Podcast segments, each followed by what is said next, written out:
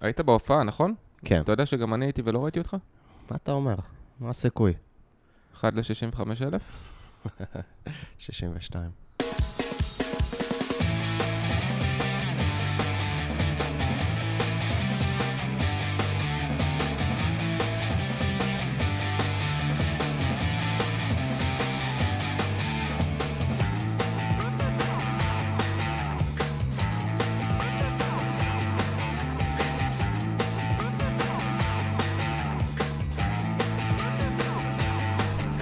שלום, ברוכים הבאים למפתחים חסרי תרבות.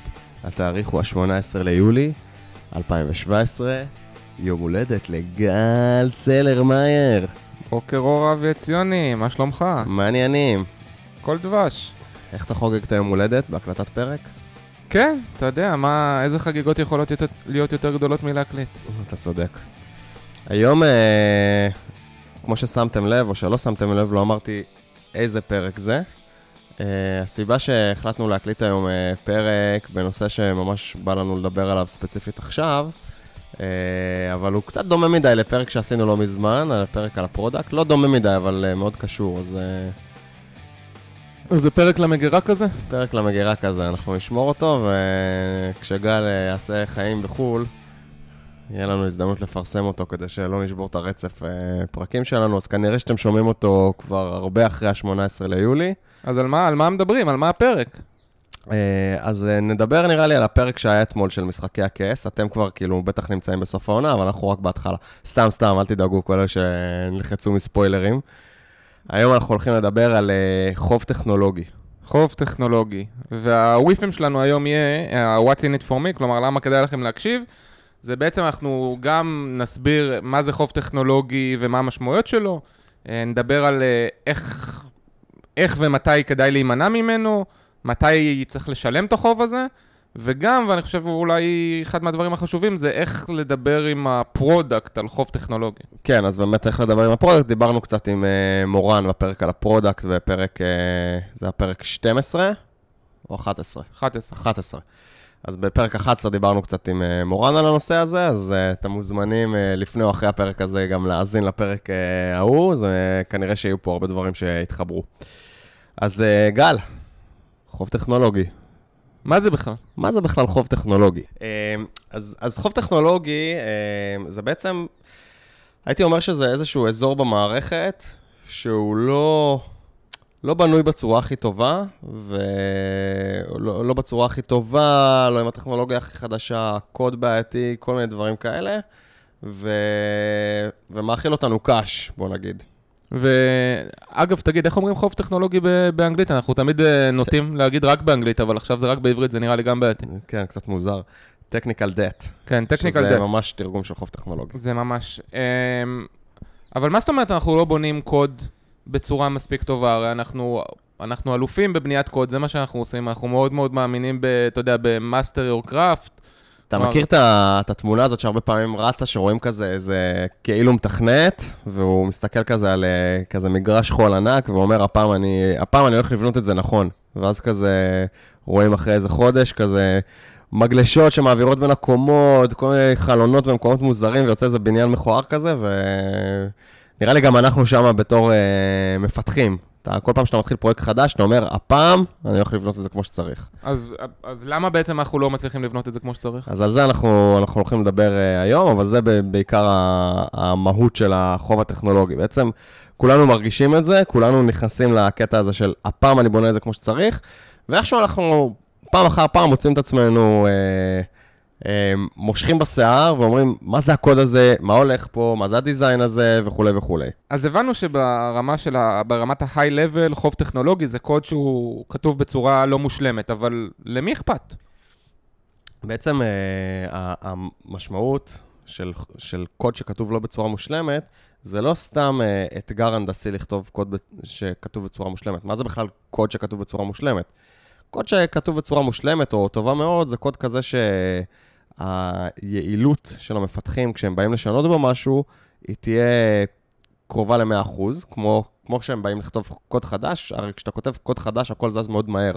רואים את זה הרבה פעמים ב hackathons, שאתה מאוד מהר מסוגל להרים איזה POC עובד, ואיכשהו ב production תמיד לוקח לך הרבה זמן אה, כאילו, בקוד שכבר נמצא ב production, לוקח הרבה זמן להוסיף אותו. אז אתה בעצם אומר שזה כאילו, שהמשמעות של חוב טכנולוגי זה בעצם אה, קוד שכתבנו, שאחרי זה קשה לתחזק אותו? אז קשה לתחזק אותו, קשה להרחיב אותו.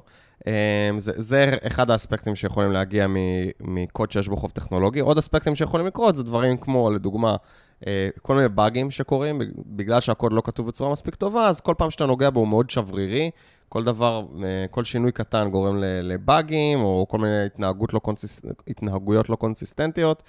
אה, ועוד דברים שיכולים לקרות זה לדוגמה ביצועים, קוד שכתוב בצורה לא טובה, אז יכול, האפקט שלו יכול להיות ביצועים של המערכת, יכול להיות מאוד מאוד איטי. כלומר, בסוף זה גם יכול ממש להשפיע על, על הלקוח, על המוצר, זה לא רק דברים שהם פנימיים לפיתוח. זה, בכל מקרה, ש... אני חושב שמה שכדאי להבין, שזה בכל מקרה ישפיע על הלקוח.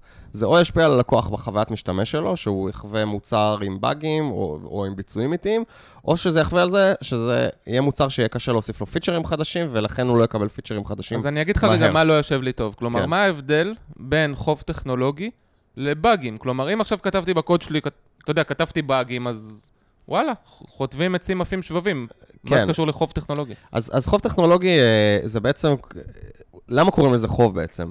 זה בעצם איזשהי סוג של uh, הלוואה שאתה לוקח במודע או שלא במודע על חשבון העתיד. אתה אומר עכשיו אני לא אעשה את זה בצורה המושלמת, ועוד שנייה נדבר על למה בכלל שמראש לא תעשה את זה בצורה המושלמת, ואתה אחר כך משלם עליה ריבית. הריבית הזאת יכולה להיות בזמן פיתוח יותר, uh, יותר איטי, או בבאגים, או ביצועים וכולי וכולי. כלומר, הקטע המשמעותי פה זה לא רק שעכשיו אה, עשיתי משהו שהוא לא מושלם, אלא שאחרי זה... כשאני אבוא וארצה לנסות לשנות את הקוד הזה, אז זה ייקח לי אפילו יותר זמן מהמקור.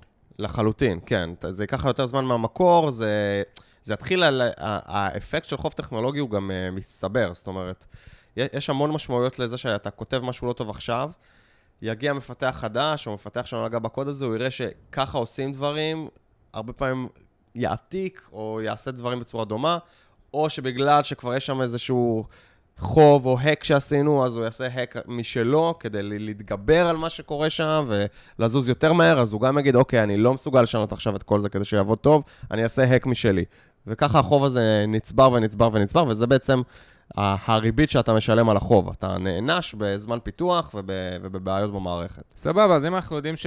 אנחנו יודעים שזה בעייתי, אנחנו יודעים שאנחנו הולכים לשלם על זה בעתיד וכולי, אז למה... אנחנו ממשיכים אה, לכרות לנו את הקבר הזה? אז זהו, אז, אז, אה, אז חוב טכנולוגי זה לא משהו ש, ש, שבהכרח קורה במודע. זה קורה בגלל אה, המון סיבות, לפעמים זה קורה במודע. זה קורה בגלל, הרבה פעמים, הסיבה מספר אחת זה שהדרישות משתנות. אחד, אחד מה...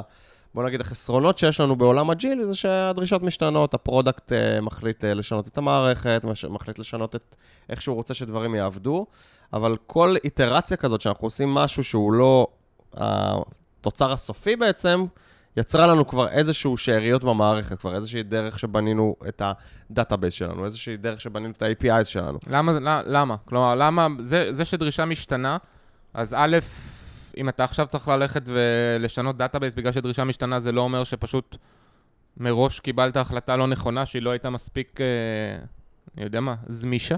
זמישה. מי יודע מה זה זמישה? אתה יודע מה זה? אג'ילי. יפה מאוד. זו המילה העברית לאג'ילי. כן, אז זה לא אומר שפשוט הארכיטקטורה שלנו מראש לא הייתה מספיק אה, אה, flexible-ית, ושתאפשר לנו שינויים? אז, אז זה לא בהכרח אומר את זה, יש, יש דברים שפשוט הדרישה אה, משתנה לחלוטין, ומשנה גם את, ה, את הצורך בארכיטקטורה, את, ה, את הדרישות מהארכיטקטורה שלנו. אתן לך דוגמה, אה, דווקא מהתקופה ש, שעבדתי ב-Outbrain, Outbrain ל... למי שלא מכיר, זו חברה שעושה המלצות תוכן, אתם מכירים את זה שאתם רואים בכל מיני אתרים, אה, יכול, יכול להיות שיעניין אותך לקרוא גם, או דברים כאלה, והמלצות לכתבות נוספות בתחתית העמוד, אז, אז כחלק מהעבודה שלי שם, אני הייתי אחראי על, אה, על, כל ה, על כל האזור של התמונות, התמונות שרואים על ההמלצה. אה, ובעצם לכל כתבה שהיינו ממליצים עליה, הייתה לנו טבלה ענקית של תמונות, זה משהו שנכתב הרבה הרבה הרבה לפני ש... שהגעתי לשם, הטבלה הזאת הייתה אה, טבלה MySQL-ית עם מיליארדי רשומות שממפים בין כתבה לתמונה, לתמונה המתאימה. ואז הגיעה דרישה פרודקטית, שאמרה שרוצים לעשות, אה, לאפשר למשתמשים שלנו לעשות A-B testing על התמונות, איזה תמונה A-B testing, כאילו להשוות שתי גרסאות של התמונה ולראות איזה גרסה עובדת יותר טוב. ואז בעצם היינו צריכים לתת כמה גרסאות על אותה תמונה, והטבלה לא הייתה מותאמת לזה. עכשיו, אתה יודע, יכול להיות שהיינו יכולים להגיד, למה לא חשבו על זה מראש, אבל אני מדבר איתך על קוד שכשאני הגעתי לשם הוא היה בערך בן חמש שנים, וטבלה עם מיליארדי רשומות שנצברו שם שנים על גבי שנים. אז אני לא יודע, היינו יכולים לחשוב על זה מראש, אני אפילו לא הייתי שם חמש שנים לפני אוקיי, אבל נגיד שקיבלתי. לא לא היה אפשר לחשוב על זה מראש, ואולי כן ואולי לא, אבל אז אז מה הייתה הבעיה עכשיו ללכת פשוט ולשנות את זה? אז כשאתה מדבר על uh, טבלת MySQL שמשרתת ב production uh, מיליארדי uh, בקשות ביום, ויש לה מיליארדי רשומות, לעשות שינוי בטבלה או לעשות מיגרציה או משהו כזה, זה עבודה מאוד מאוד קשה. אתה צריך לנעול את הטבלה, או שאתה צריך לעשות uh, טבלה נוספת, דברים כאלה. וזה פתאום נהיה כאילו עבודה-עבודה. סבבה, עדיין לא הבנתי איך נוצר פה חוב טכנולוגי. אז החוב הטכנולוגי בעצם נוצר בזה שלא עשינו את הפתרון המושלם. הפתרון המושלם זה שבאמת הייתה לנו טבלה שהיינו יכולים לשמור בה כל מיני גרסאות של uh, תמונות, או לחילופין דברים שדיברנו עליהם, זה לדוגמה להחליף database uh, לקסנדרה או משהו כזה. Uh, ובסוף uh, משיקולי uh, uh, עלות תועלת וזמן שהיה לנו וכולי, החלטנו לפתוח uh, טבלה נוספת שתעשה את התוספות על, ה, על התמונות האלה. עכשיו, זה לא הפתרון המושלם. מאוד מאוד רצינו לעבור לקסנדרה, כי חשבנו שזה בול כאילו מתאים לזה. עכשיו, לא משנה, קסנדרה, MySQL, זה, זה לא הקטע. הקטע זה שלא הלכנו עם הפתרון שאם היינו מתחילים את המערכת מראש, היינו הולכים עליו. אז בעצם היה פה, עשיתם פה איזשהו trade-off בין אה, זמן, או risk אולי, לבין הפתרון הנכון זה- מבחינה הנדסית. נכון, זה שילוב של זמן ו risk, אז שים לב איך כדור השלג פה התגלגל. בעצם היה איזשהו חוב טכנולוגי. עכשיו, זה לא חוב טכנולוגי, זה חוב טכנולוגי שהיה לגמרי הגיוני חמש שנים לפני זה לקחת. כתבה אחת עובדת עם תמונה אחת, וואלה, זה, זאת הייתה דרישת ה product, הכל בסדר. הדרישות של ה product השתנו, הם פתאום רוצים יותר מתמונה אחת לכתבה אחת. כבר מאוד מאוד קשה לשנות את המערכת, זה לא כמו לכתוב את המערכת עכשיו מחדש שאנחנו יודעים את הדרישה הזאת, כי כבר יש לנו מידע, יש לנו אה, דברים שאנחנו כבר קאפלד אליהם, ואז אנחנו עושים עוד פשרה נוספת שלא ללכת על הפתרון המושלם, בשביל שאנחנו נוכל להוציא את הפיצ'ר החוצה. כן, מצד שני, אפילו אם אני חושב על זה ברטרוספקטיב, אני אומר, אה, יש לי את כל הידע היום, אז גם, ו- ואני עכשיו, אתה יודע, לוקח איזה מכונת זמן חמש שנים אחורה, אני לא בטוח שגם אז הדבר הנכון היה לעשות את הפתרון המושלם. אני, הרי כבר, ב, אתה יודע, בפרק הזה שעשינו על שבעה חטאים, דיברנו על אה, הכנות למזגן. ה-over-optimization. על over-optimization, על הכנות למזגן כן. וכולי וכולי. זו רעה הרבה יותר גרועה מאשר שיהיה לך חוב טכנולוגי, לא? תראה, בוא נגיד שאם ה... ה feature הזה, אה, הייתי יודע שהוא יגיע אה, בקרוב, לא, לא עוד חמש שנים, הייתי יודע שהוא יגיע עוד חודשיים, שלושה, אז, אז כנראה שהייתי מתכנן בחמש שנים לפני זה את המערכת בצורה שונה. אבל באותה נקודת החלטה, עם המידע שיש לך, ואתה רוצה, בסוף אתה רוצה לזוז קדימה, אתה רוצה להגיע ללקוחות, בעיקר כשאתה סטארט-אפ דרך אגב, בעיקר בעולם שאנחנו חיים בו, שאנחנו עובדים ב agile ולא ב waterfall, שאנחנו מתכננים גרסאות שלוש שנים קדימה. מה, מה, מה ההבדל פה בין agile ל waterfall? לא הבנתי. אז טוב, זה לא לפרק הזה, אבל בגדול, agile זה מאפשר לנו, זה, זה כל הסוגי שיטות, Scrum, Kanban וכולי, שמאפשרות לנו אה, לתת deliverables, זאת אומרת, לתת תוצרים אה, מאוד מהר ולהגיע ל production עם תוצרים אה, קטנים ושיפור הדרגתי, לעומת waterfall, שהיה נהוג יותר בעבר, שאתה מוציא איזו גרסה גדולה פעם בשנתיים. בתחילת הגרסה הזאת אתה עושה תכנון מאוד מאוד מקיף של מה הולך להיות בגרסה הזאת, אתה מתכנן הכל, הכל, הכל, וזהו, זה מה שנכנס לגרסה, אתה לא עושה שינויים אה, משמעותיים בדרך, ואז אתה יודע בדיוק לאן אתה מכוון.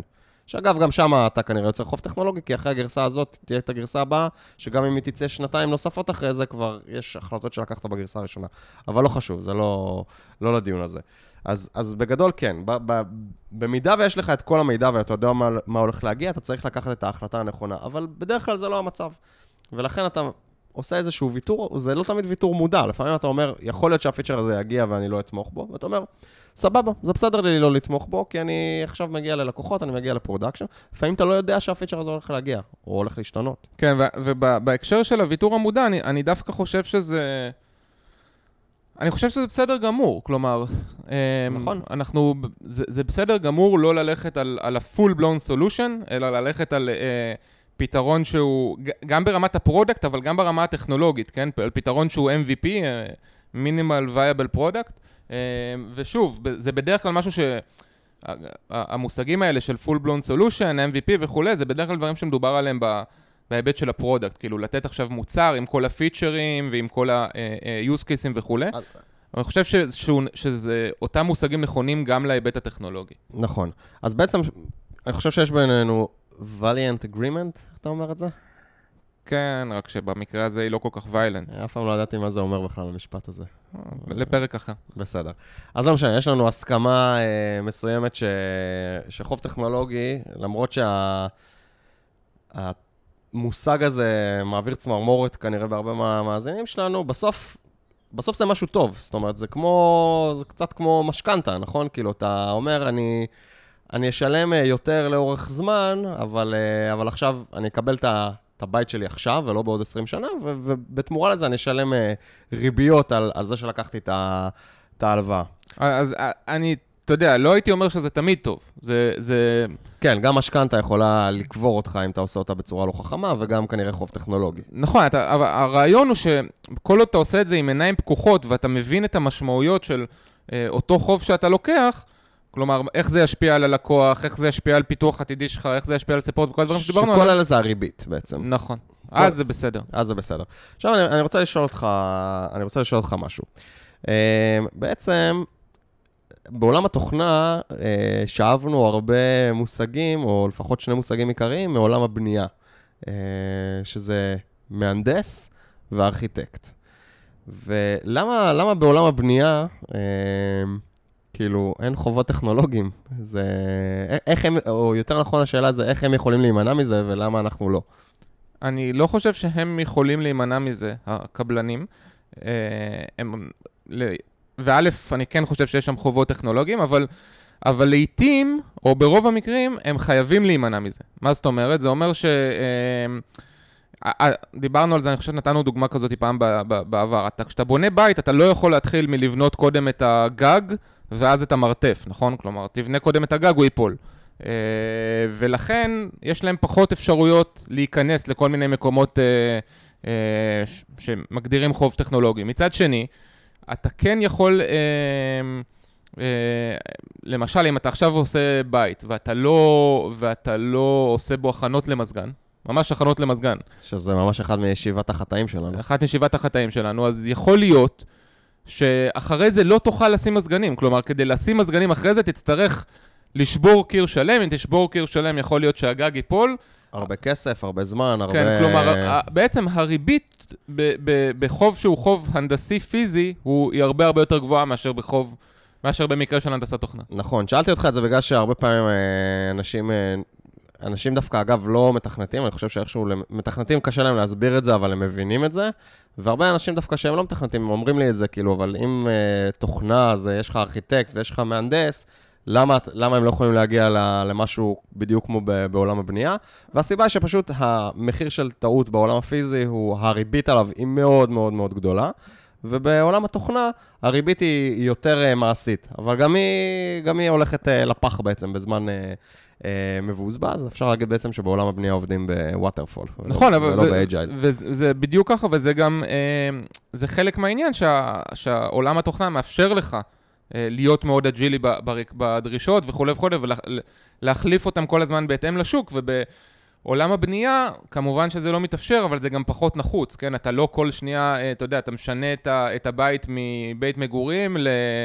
לבית נופש, למשרד, למשרד מסחרי. אז, אז עכשיו השאלה הנשאלת זה, האם, או יותר נכון, מתי צריך לשלם את החוב הטכנולוגי? אז האמת שאני חושב ש... אמ, שזה מתחלק ל... לשתיים, אה, או לשניים, התשובה. אמ, אחד, צריך לעשות את זה כשאין ברירה. מה זאת אומרת? אה, אם עכשיו אני, אתה יודע, אני צריך לפתח פיצ'ר חדש, אה, ובמהלך הפיצ'ר הזה אמ, אני מגלה שהקוד שלי... הוא לא מאפשר לי לפתח את הפיצ'ר החדש במהירות הנדרשת, או, או, או שאפילו הוא, לא יודע מה, הוא יגלה באגים חבויים בו או משהו כזה, אז אין לי ברירה ואני חייב ללכת ו- ולשלם את, ה- את החוב הטכנולוגי שהיה לי פעם, אה, ולתקן את הדברים האלה. אה, האמת שיש עוד שני מקרים, לא רק עוד אחד. החלק השני שאני חושב ש... שבו צריכים לשלם חוב טכנולוגי הוא כשמרגישים שמשהו ב... בפיתוח שלנו לא עובד. מה זאת אומרת? אמ, פתאום אנחנו מגלים שבאזור מסוים יש לנו יותר מדי באגים, או אנחנו, היציבות שלנו מתערערת. אמ, הרבה מאוד פעמים זה נובע בגלל שיש לנו איזשהו חוב טכנולוגי באינפרסטרקצ'ר שלנו, שאנחנו כל פעם שמים שם איזשהו פאץ' על פאץ', הוא תופר באג אחד, אולי תופר באג שני, אבל כל פעם לאורך זמן מתגלים באזור הזה אה, הרבה באגים, כנראה שמשהו שם הוא לא, הוא לא טוב, וגם יכול להיות שאנחנו מרגישים דברים אחרים, כן, יכול להיות שאנחנו מרגישים שהמהירות או היעילות של הפיתוח שלנו היא ירדה, או שהיא לא, שהתפוקה שלנו היא לא גבוהה כמו שאנחנו רוצים שהיא תהיה, אה, ושוב, יכול להיות שזה דברים של חוב טכנולוגיה. אני אתן סתם דוגמה של איפה זה יכול להיות. אה, נניח שאנחנו רואים שאנחנו, אני אתן חוב טכנולוגי שהוא קצת מוזר, כן, אבל נניח, שאנחנו רואים שלוקח לנו, אנחנו מבזבזים המון המון זמן על דברים של סביבות, כן, על, על ממש על הפיתוח עצמו, על, ה, על הדרך שבה אנחנו אה, עובדים ביום-יום. סביבה, כאילו, ש, של בדיקות וכאלה. של בדיקות, ה deployment המקומי שלנו, ה, איך שאנחנו, אה, לא יודע מה, מעלים דברים ל production, כל הדברים האלה לוקחים לנו הרבה מאוד זמן. אה, יכול להיות שזה קורה בגלל שלא השקענו מספיק אה, משאבים או זמן באזור הזה, כי בעבר חשבנו שבסדר, יש לנו פה רק שני מפתחים, המערכת production שלנו היא לא מאוד מורכבת, אה, הכל עובד יחסית סביר, סביר, ועכשיו שקצת גדלנו גם בכמות המפתחים, אבל גם בכמות של הקוד ובסיבוכיות שלו, זה כבר לא מספיק טוב. ואנחנו צריכים עכשיו לחשוב על מערכת חדשה שצריך להכניס, על לשנות קוד, על להפוך, לא יודע מה, להוסיף סקריפטים אוטומטיים או איזשהו configuration אה, system, אז אם לא נעשה את זה, נמשיך לעבוד לאט, ואם נשקיע בזה עכשיו, לא יודע, חודש, חודשיים, שלושה, אז בעתיד זה ישפר את, ה, את המהירות שלנו. אז אני חושב שנתת הסבר אה, די ארוך לנוסחה די פשוטה. אני חושב שחוב אה, טכנולוגי צריך לשלם כשבעצם, אם אני אשתמש במונחים מעולם, ה, ה, מעולם הבנקאות, הפיננסים, אתה צריך לשלם אותו כשעלות סילוק הקרן, זאת אומרת, כשלתקן את החוב בטווח הקצר, יחסוך לך כסף בטווח הארוך על, על הריביות. זה באמת קורה, כמו שאתה אומר, כשהיעילות של הפיתוח מתחילה לרדת, או כשאתה מבזבז מלא זמן על באגים, אתה אומר, אוקיי, אני אצטרך לעבוד עכשיו שבוע, לא על פיצ'ר חדש, אלא לתקן, לתקן פיצ'ר קיים. אבל אחרי השבוע הזה אני אתעסק פחות בבאגים, המפתחים שלי יוכלו לזוז יותר מהר וכולי וכולי. ושם זה המקרה היחיד, לטעמי, שצריך uh, לתקן uh, חוב טכנולוגי. בכל מצב אחר, זאת אומרת, כשיש לך, הרבה פעמים אתה מרגיש שיש איזשהו אזור במערכת שלא כתוב מספיק טוב. אגב, זה מה שכאילו... תמיד הרגשתי בתור מפתח, ועכשיו כשאני בתור מנהל אני מרגיש את זה כאילו הרבה יותר, כי כל המפתחים באים ואומרים לי, האזור הזה לא כתוב מספיק טוב, אנחנו חייבים לכתוב אותו מחדש. ואז אתה אומר להם, אבל למה? הם אומרים, כי הוא לא כתוב מספיק טוב. אבל איפה, איפה האימפקט על העבודה שלכם, איפה האימפקט על היוזרים? אם אין כזה, אם זה אזור בקוד שיוצא לכם לגעת בו פעם בשנה ולשנות בו איזו שורת קוד קטנה, ואפילו אם זה לקח לכם חצי יום במקום שעה, אבל התיקון שזה ייקח שלושה ימים, לא שווה את זה. לא שווה כאילו חצי יום פעם בשנה לעומת שלושה ימים פיתוח, לא שווה את זה. אני מסכים איתך ב... 80 אחוז. אני מאוד מתחבר למה שאמרת על impact, כלומר בעיניי impact זה, זה בסוף המדד כמעט לכל דבר, ובאמת ברוב המקרים האלה. אמ, לא יודע אם ברוב, אבל בחלק גדול מהמקרים האלה אין מספיק impact לעשות refactoring לקוד רק כדי שהוא יהיה יותר טוב. מצד שני, אה, וזה ה-20% של החוסר הסכמה, משהו כזה, אה, כן יש חשיבות מסוימת אה, לזה שהמפתחים יהיו גאים בקוד שלהם, לזה שהמפתחים יהיו, יהיה להם נוח לעבוד במערכת שלהם והם לא יהיו עם תחושות כאלה של הקוד לא מספיק טוב וכולי. אבל צריך, צריך לקחת את זה, כלומר, בערבון מאוד מאוד מוגבל, זה לא הדבר הכי חשוב. זה דבר שהוא, שכדאי להתמודד איתו. אם יש זמן, ואם יש את האפשרות, אתה יודע, ויש כל מיני דרכים לעשות את זה, אפשר לעשות, uh, במקום לעשות האקתון של, אה, של אה, לא יודע מה, של לכתוב אה, פיצ'רים ומוצרים חדשים, אפשר פעם בארבעה חודשים של כל החברה להשקיע היום בלעשות refactoring לקוד ישן. אני לא מסכים. זה רק עם הקוד הישן הזה, רק אם אנחנו נוגעים בו, או רק אם, או רק אם יש בו באגים, או אם יש בו בעיות ביצועים. זה קוד שאתה... שבאמת, יש מפתח שפעם בשנה הולך ונוגע בו חצי יום, אני חושב שזה כאילו, זה פשוט לא שווה את, ה... לא שווה את העבודה, חבל על הזמן. כאילו, תשקיע, בטוח יש עוד חובות טכנולוגיים במקומות אחרים, לך תשקיע בהם, זה בסדר. אבל כל עוד אין לזה אה, השלכה על חיי היום-יום שלך, זאת אומרת, על היעילות בעבודה שלך, או על באגים שכל הזמן קופצים ודברים כאלה, אז אין לך סיבה לתקן את זה. זה, אתה יודע, זה כזה סוג של משפט שאני ממש שונא, זה עובד, אל תיגע. אני שונא את המשפט הזה, אבל יש אזורים שאם זה עובד, אין לך סיבה לגעת, כי אתה גם ככה לא נוגע שם, אז אין לך סיבה לשפר אותם. אני, שוב, אני לא לגמרי לא מסכים איתך, אמ, אבל זה כמו שיש דברים אחרים שאתה עושה בשביל העובדים שלך שהם, שאתה יודע, שהם אה, לא נוגעים באימפקט באופן ישיר, אה, אלא באופן עקיף, אז גם הדבר הזה הוא, הוא, הוא סוג של משהו כזה. אני חושב שאם אני אהיה מסוגל להסביר את זה לעובדים שלי, כמו שאני בעצם מדבר פה עכשיו בפודקאסט, אני חושב שזה משהו שאני אעשה בשבילם בצורה יותר משמעותית, כי הם יבינו שהם יכולים להיות גאים במוצר שהם עובדים עליו, ופיסת קוד שאף אחד לא נוגע בה אף פעם, אה, זה לא משנה. זה לא משנה, אז הם עשו טעויות, אז, כן, אז זה... הם ילמדו מהטעויות שהם עשו בפיסת קוד הזאת, והם לא יחזרו עליהם שוב. כן, אבל, אבל עם פיסת קוד שאף אחד לא נוגע בה אף פעם, כנראה אף אחד לא באמת משתמש בה, נכון? לא, יכול להיות שמשתמשים בה, אבל כבר אין בה, אין בה שום צורך בתחזוקה. זה משהו שנכתב לפני שנים, עובד, אין בה שום צורך בתחזוקה, אין בה באגים, זה כתוב מאוד מכוער, זה קוד ספגטי, אבל אין בו באגים, כי כבר עשו את כל הפאצ'ים על הפאצ'ים על הפאצ'ים, ואף אחד כבר לא נוגע בו. אני, אני חושב ש, שאין סיבה לתקן את זה. אגב, אמ, אני באמת, כל, כל הנושא של חוב טכנולוגי, זה משהו, האמת שכאילו די uh, למדתי ממך, אני מנסה להעמיס את זה על, על user stories. כי אז אתה מבין איפה הערך של זה. מה זה user stories? user stories זה אומר איזשהו feature אה, או חלק מ feature גדול, שבסוף יש לו איזשהו impact על, ה, על ה user, על המשתמש הסופי. ואז זה בדיוק המקום להכניס עבודות של refactoring אה, ושל תיקון חובות. כי ברגע שאתה נוגע באיזשהו אזור, אתה יכול להגיד, ייקח לי קצת יותר זמן לעשות את זה מאשר, מאשר הצפוי, כי אני צריך לתקן כל מיני אה, מקומות אחרים סביב ה feature הזה. זה חלק בעצם מה boy scout rule? בדיוק, מהבויסקאוט רול, אתה, אתה רוצה להסביר מה זה?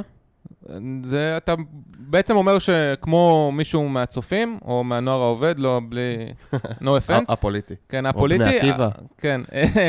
אז ברגע שאתה אה, נוגע באזור מסוים בקוד, אם אתה כבר שם, תשאיר אותו אה, במצב טוב יותר ממה שעשית, ממה שהוא היה כשהגעת אליו. בדיוק. אז, אז בד... אצלנו באוריבי אני משתדל כמה שיותר אה, חובות טכנולוגיים להעמיס על user stories קיימים. אתה נוגע באיזשהו אזור מסוים, האזור הזה יש שם קוד ספגטי, או שיש שם דיזיין לא טוב וזה, זאת ההזדמנות לתקן אותו, אז אנחנו אומרים, אוקיי, הפיצ'ר הזה לא ייקח יומיים, הוא ייקח ארבעה ימים, אבל בסוף הארבעה ימים האלה, המערכת תהיה הרבה יותר יציבה, תעבוד הרבה יותר טוב, ויהיה אפשר להרחיב את הקוד הזה בצורה יותר טובה לפיצ'רים uh, עתידיים.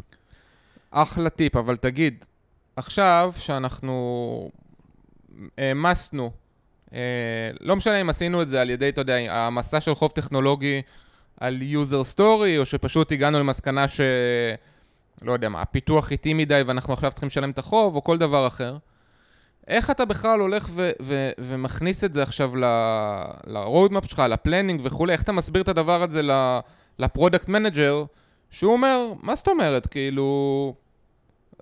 אני בכלל לא מבין, למה כתבתם קוד לא טוב? אז, אז, אז קודם כל, אה, אני, אני חושב שרוב ה product managers יכולים להבין בצורה מסוימת למה, למה הדברים האלה קורים, גם אם לא לעומק. אז יש, יש את המשימות הקטנות, שזה בעצם אומר, אה, בדיוק כמו שהזכרתי עכשיו, איזשהו refactoring לאזור מסוים, שאתה אומר, זה חלק מה user story. האזור הזה שם כתוב בצורת ספגטי, קשה לי להוסיף את ה feature החדש, אני קודם עושה refactoring, מסדר את האזור הזה, ואחר כך אני עושה את ה feature החדש, ומעתה והלאה האזור הזה יותר טוב. יש משימות ארכיטקטורה יותר גדולות, שהרבה פעמים נכנסות לאזורים של ה scale שלנו עלה, או שהעלויות התפעול שלנו עלו, ודברים כאלה, ואנחנו צריכים לעשות תוכנית שהיא קצת יותר, יותר אסטרטגית, הייתי אומר. שזה משהו שאתה חייב, אתה חייב לבוא ל product ולהגיד לו, אוקיי, אתה רוצה לעלות מ-1,000 יוזרים ביום ל-100,000 יוזרים ביום, זה סוג, זה סוג שונה של בעיה, זה סוג שונה של דאטאבייסים, של מערכת, של אופרציה, ואני חייב להשקיע בזה כדי לתמוך ב-100,000 יוזרים ביום. בעצם יש לזה ערך פרודקטי. אני, אני חושב שבאמת החלק החשוב פה כ- כ- כמפתחים, זה אה, לא לוותר לעצמנו ולהגיד, תקשיבו, ה product לא יבין את זה, הוא צריך פשוט לקבל את זה שיש לנו פה חוב טכנולוגי ואנחנו צריכים, אה, ואנחנו צריכים אה, לתקן אותו או, או, או, או לשלם אותו. אני חושב שלהפך, אני חושב שאם אנחנו, כמפתחים טכנולוגיים וכולי וכולי, לא מצליחים להסביר ל product למה אנחנו צריכים לשלם את החוב הזה, וזה יכול להיות חוב קטן, או יכול להיות, כמו שאתה אומר, אה, מהפכה שצריך לעשות עכשיו, אז זה כנראה לא מספיק חשוב. כנראה, כמו שאמרת קודם, ה impact שלנו ה impact של, ה, של, השילום, של התשלום חוב הזה הוא לא מספיק אה, משמעותי. ו product manager טוב, הוא ירצה מצד אחד שאנחנו נסביר לו את זה, והוא גם יהיה פתוח להאזין לזה ולהקשיב, אבל, אבל זה אחריות שלנו להסביר לו אה, אה, מה המשמעות של, של לא לשלם את החוב הזה עכשיו. האמת שזה ממש נכון, אני אפילו אתן ככה דוגמה מה, מהעולם שלנו. יש לנו איזשהו uh, flow, אנחנו מתעסקים הרבה באיבנטים uh, שמגיעים מהלקוחות, אנחנו עושים עליהם אנליטיקות, ויש לנו flow שבמקרים מסוימים uh, יכול איבנט uh, uh, ללכת uh, לאיבוד. עכשיו, זה מאוד מאוד מציק לנו כמפתחים. אבל uh, כש, כשדיברנו על זה קצת ברמה הפרודקטית, ראינו שה, שהאחוז של איבנטים שנופלים הוא ממש אה, שבריר מה, מהאיבנטים שאנחנו מטפלים בהם. זה לא משהו שה impact שלו על היוזרים אה, הוא גדול, למען האמת הוא לא מורגש אפילו. ויש שם איזה אזור שהיינו מאוד רוצים אה, לכתוב אותו בצורה יותר טובה, אבל הגענו עם עצמנו למסקנה ש... שפשוט אין, אין צורך, וזה כאילו, זה היה באמת בשיחה עם, אה, עם איריס, שהיא אחראית על, ה, על ה product, איריס זה המנכ"לית, שהיא אחראית על ה product, והבנו שכאילו, מבחינת הדרישות של ה product זה בסדר, שפעם ב... נאבד event אחד, כאילו זה לא, זה לא, לא מספיק משמעותי בשביל שעכשיו נשקיע כמה ימים בתיקון של זה. אני רק מקווה שלא יבואו לכם עוד מעט חבר'ה מהשוק האפור ויקחו לכם קצת כסף. ישברו לנו את הברכיים. כן. אה, כן. תגיד, עשית save פעם הקודמת לא עשינו save והיה לנו הרבה צרות על זה. עשיתי save, חכה, אני עושה עכשיו שוב. טוב, נראה לי הגענו ל... לסיכום העניין. רוצה לסכם את הפרק, אבי? כן, אז, אה, אז דיברנו היום על אה, אחד הדברים שמציקים ל...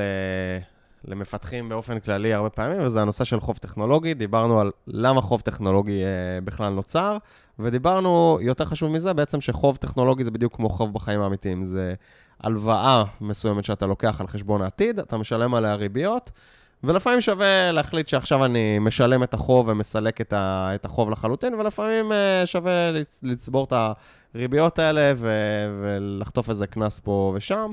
והכי חשוב, focus on impact, כאילו ת, ת, תתקנו מה ששווה לתקן, ואל תתקנו מה ש... ש... שסתם, ש... שכיף לתקן, אבל אין לו שום impact לא עליכם, לא על היוזרים, לא על ה product. וכולי וכולי. יאללה, מגניב. אמ, אתה מוכן לטיפ היומי? טוב, הטיפ שאנחנו ניתן היום הוא בעצם אה, ניתן על ידי סמואל קלמנס. אתה יודע מי זה? לא אמרנו מרק טוויין? מרק טוויין זה השם הספרותי של סמואל קלמנס. אה, וואלה. כן. כן, והוא אמר, אחד הציטוטים שלו היה Continuous improvement is better than delayed perfection. שזה... רוצה לתרגם למי שלא דובר את השפה? אני אנסה לתרגם, זה בעצם אומר שבמקום להגיע לפרפקציוניזם, עדיף כל הזמן ללכת ולהשתפר בצעדים קטנים או לא קטנים. קצת מזכיר את המשפט האלמותי של אה, מצוין זה האויב הכי גדול של טוב מאוד, או משהו כן. כזה. אה, וגם מאוד מזכיר את מה שדיברנו עליו היום של technical death. אה, כלומר, אנחנו... עדיף כל הזמן ש, ש, שנדלבר בחלקים קטנים, גם אם אנחנו לא מדלברים את הדבר המושלם.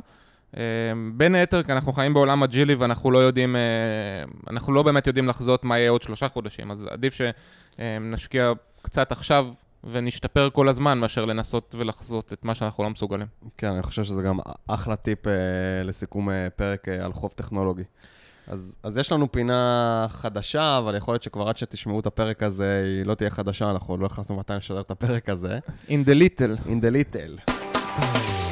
Um, אז in the little היום אני מפתיע אותך, אבי. Um, אמרת, אמרת לי היום כש, כשהתחלנו להקליט, הגענו, אנחנו מקליטים מאוד מוקדם בבוקר, ש... Um, אתמול באיזה שעה, בשעה תשע לא היה אף אחד במשרד או משהו כזה, והיום בשמונה וחצי כבר חצי כן. מהמשרד פה. אתמול הגעתי באיזה רבע לשמונה, שומם, אין פה אף אחד. היום הגעתי בשמונה וחצי, כאילו המשרד מפוצץ. זה בכלל, תגיד, זה משנה למישהו בעולם שאנחנו נמצאים היום, מתי מתחילים, מתי מסיימים, כאילו למי אכפת? האמת שאני חייב להגיד שבתור מנהל של שמונה אנשים, ממש לא אכפת לי. Uh, הדבר היחיד שכן אכפת לי ממנו, זה שיהיה מספיק שעות חפיפה בין כולם, או, או בין רוב האנשים, ברוב הזמן. Uh, כאילו אם מישהו... אז כן אכפת לך. אכפת לי מזה שתהיה חפיפה, לא אכפת לי כאילו אם בן אדם הגיע בשבע ולא יודע, הלך בחמש, או שהוא הגיע בתשע והלך בשבע, לא אכפת לי. אבל אז לא תהיה חפיפה. לא, כלומר, אם אז- חלק יגיעו אז תהיה בשבע וחלק יגיעו אז תהיה חפיפה בין 9 ל-5, או בין 10 ל-5. כאילו, מהמם. זה עדיין הרבה שעות. כלומר, אתה רוצה שיהיה פשוט, לא יודע מה. צריך, בוא נגיד שצריך להיות, לדעתי, לפחות משהו כמו 6 שעות חפיפה ב- ביום, בין... אה, ולמה זה כזה קריטי לך שתהיה חפיפה? פשוט ברגע ש... זה, זה, אתה יודע, זה גם נכנס קצת למקום הזה של כאילו עבודה מהבית, או לא עבודה מהבית, שזה דיון אחר. אה, ברגע שאין חפיפה, אז, אז אתה יודע, מישהו הלך כבר הביתה, לא רוצים להפריע לו, כאילו אם זה לא דחוף, אז נחכה כבר למחר, כאילו דברים, בסוף, כשצריך לתאם דברים, לסנכרן דברים, לעבוד על דברים ביחד, אה, אם, אם אין מספיק שעות שכולם נמצאים בא- באותו זמן בעבודה, אז מאוד מאוד קשה אבל לסנכרן דברים. העולם הולך לשם. כלומר, אתה יודע, יש היום חברות שהן... אין משרדים. כאילו, יש מלא מלא חברות שכולם עובדים מהבית ב- ב- ברימוט, או אפילו יש כאלה מין... חלק... אה, רימוט, אז שוב, השאלה זה אם הם עובדים ברימוט באותן שעות או לא, כי באמת גם ה- היום, כאילו זה מאוד נוח לעבוד ברימוט, גם אם, אם אתם באותם, באותו טיימזון, באותן שעות, אז עדיין זה נוח לעבוד ברימוט. אה, אני, אני מסכים איתך, אבל בגדול אה, כנראה שצריך גם לסדר את העבודה בצורה כזאת שכאילו העבודה תהיה מאוד מאוד עצמאית. אה, אני חושב שיש יתרונות לסיפור הזה של לעבוד ברימוט, של לעבוד בשעות שונות. אה, אני, אני בעיקר, אני חושב שה... הפלוס הגדול של זה, זה, זה הגמישות. בואו בוא לא נדבר שנייה על רימוט, כי שאלת אותי על שעות עבודה. אז שעות עבודה זה, זה הגמישות. עדיין, בסוף צריך להסתנכרן, צריך לעשות, לפעמים להבין מי עובד על מה. אז לפחות שיהיה חלק מהשעות שאנשים אה, בחפיפה, שהם יכולים להסתנכרן בשעות שנוח להם, ו- ואז הם יכולים לחלק משימות וזה, ומי שרוצה, אתה יודע, לצאת קצת יותר מוקדם, ואחר כך להשלים אחרי שהילד הולך לישון בבית וזה, זה... גם בתכלס, בוא נגיד את האמת, זה, זה הרבה יותר כיף לעבוד שיש, אתה יודע, שיש פול אופיס, או לפחות שהחבר'ה מהצוות שלך הגיעו. והם נמצאים, לא?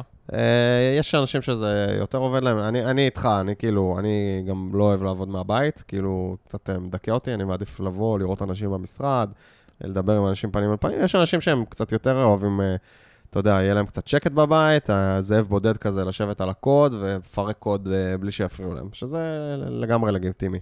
פחות הגישה שלי, אבל לגיטימי.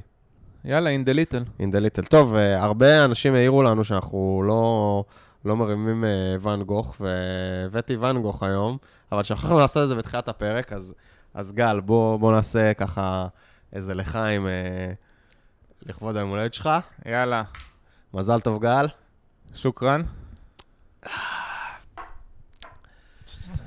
הפך- הפכת לי את היום לכיף. השאלה אם אתה יכול עכשיו אה, לנהוג לעבודה. לא חשבת על זה לפני ששתית? יש בזה משהו טוב. אולי אני אעשה לי פה איזה מיטה קטנה ו... עוד אנחנו שעתיים. כבר פה על הספה, על הספה באוריבי, אתה יכול אה, לישון, זה לא יהיה מוזר בכלל. יש בזה משהו. טוב, זהו, נראה לי ש... שמיצינו לגמרי את הפרק הזה. אה, אני רק מזכיר את הקבוצה שלנו, שנכון ל... להקלטת הפרק, היא פועלת רק אה, שבוע, אבל כשתשמעו את הפרק היא תפעל כבר איזה, בתקווה, כמה חודשים.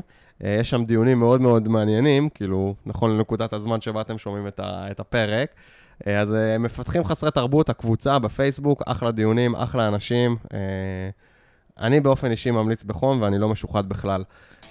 חוץ מזה, בקבוע לייק לעמוד שלנו, אתם יכולים להירשם לרשימת התפוצה באתר שלנו, tweet, retweet tweet, retweet, review ב iTunes, וכולי. והמייל שלנו זה נוטרבות, שטרודל gmail.com, ואני חושב שבזאת אפשר להגיד שיהיה לכם יום קסום. יום קסום. יאללה ביי.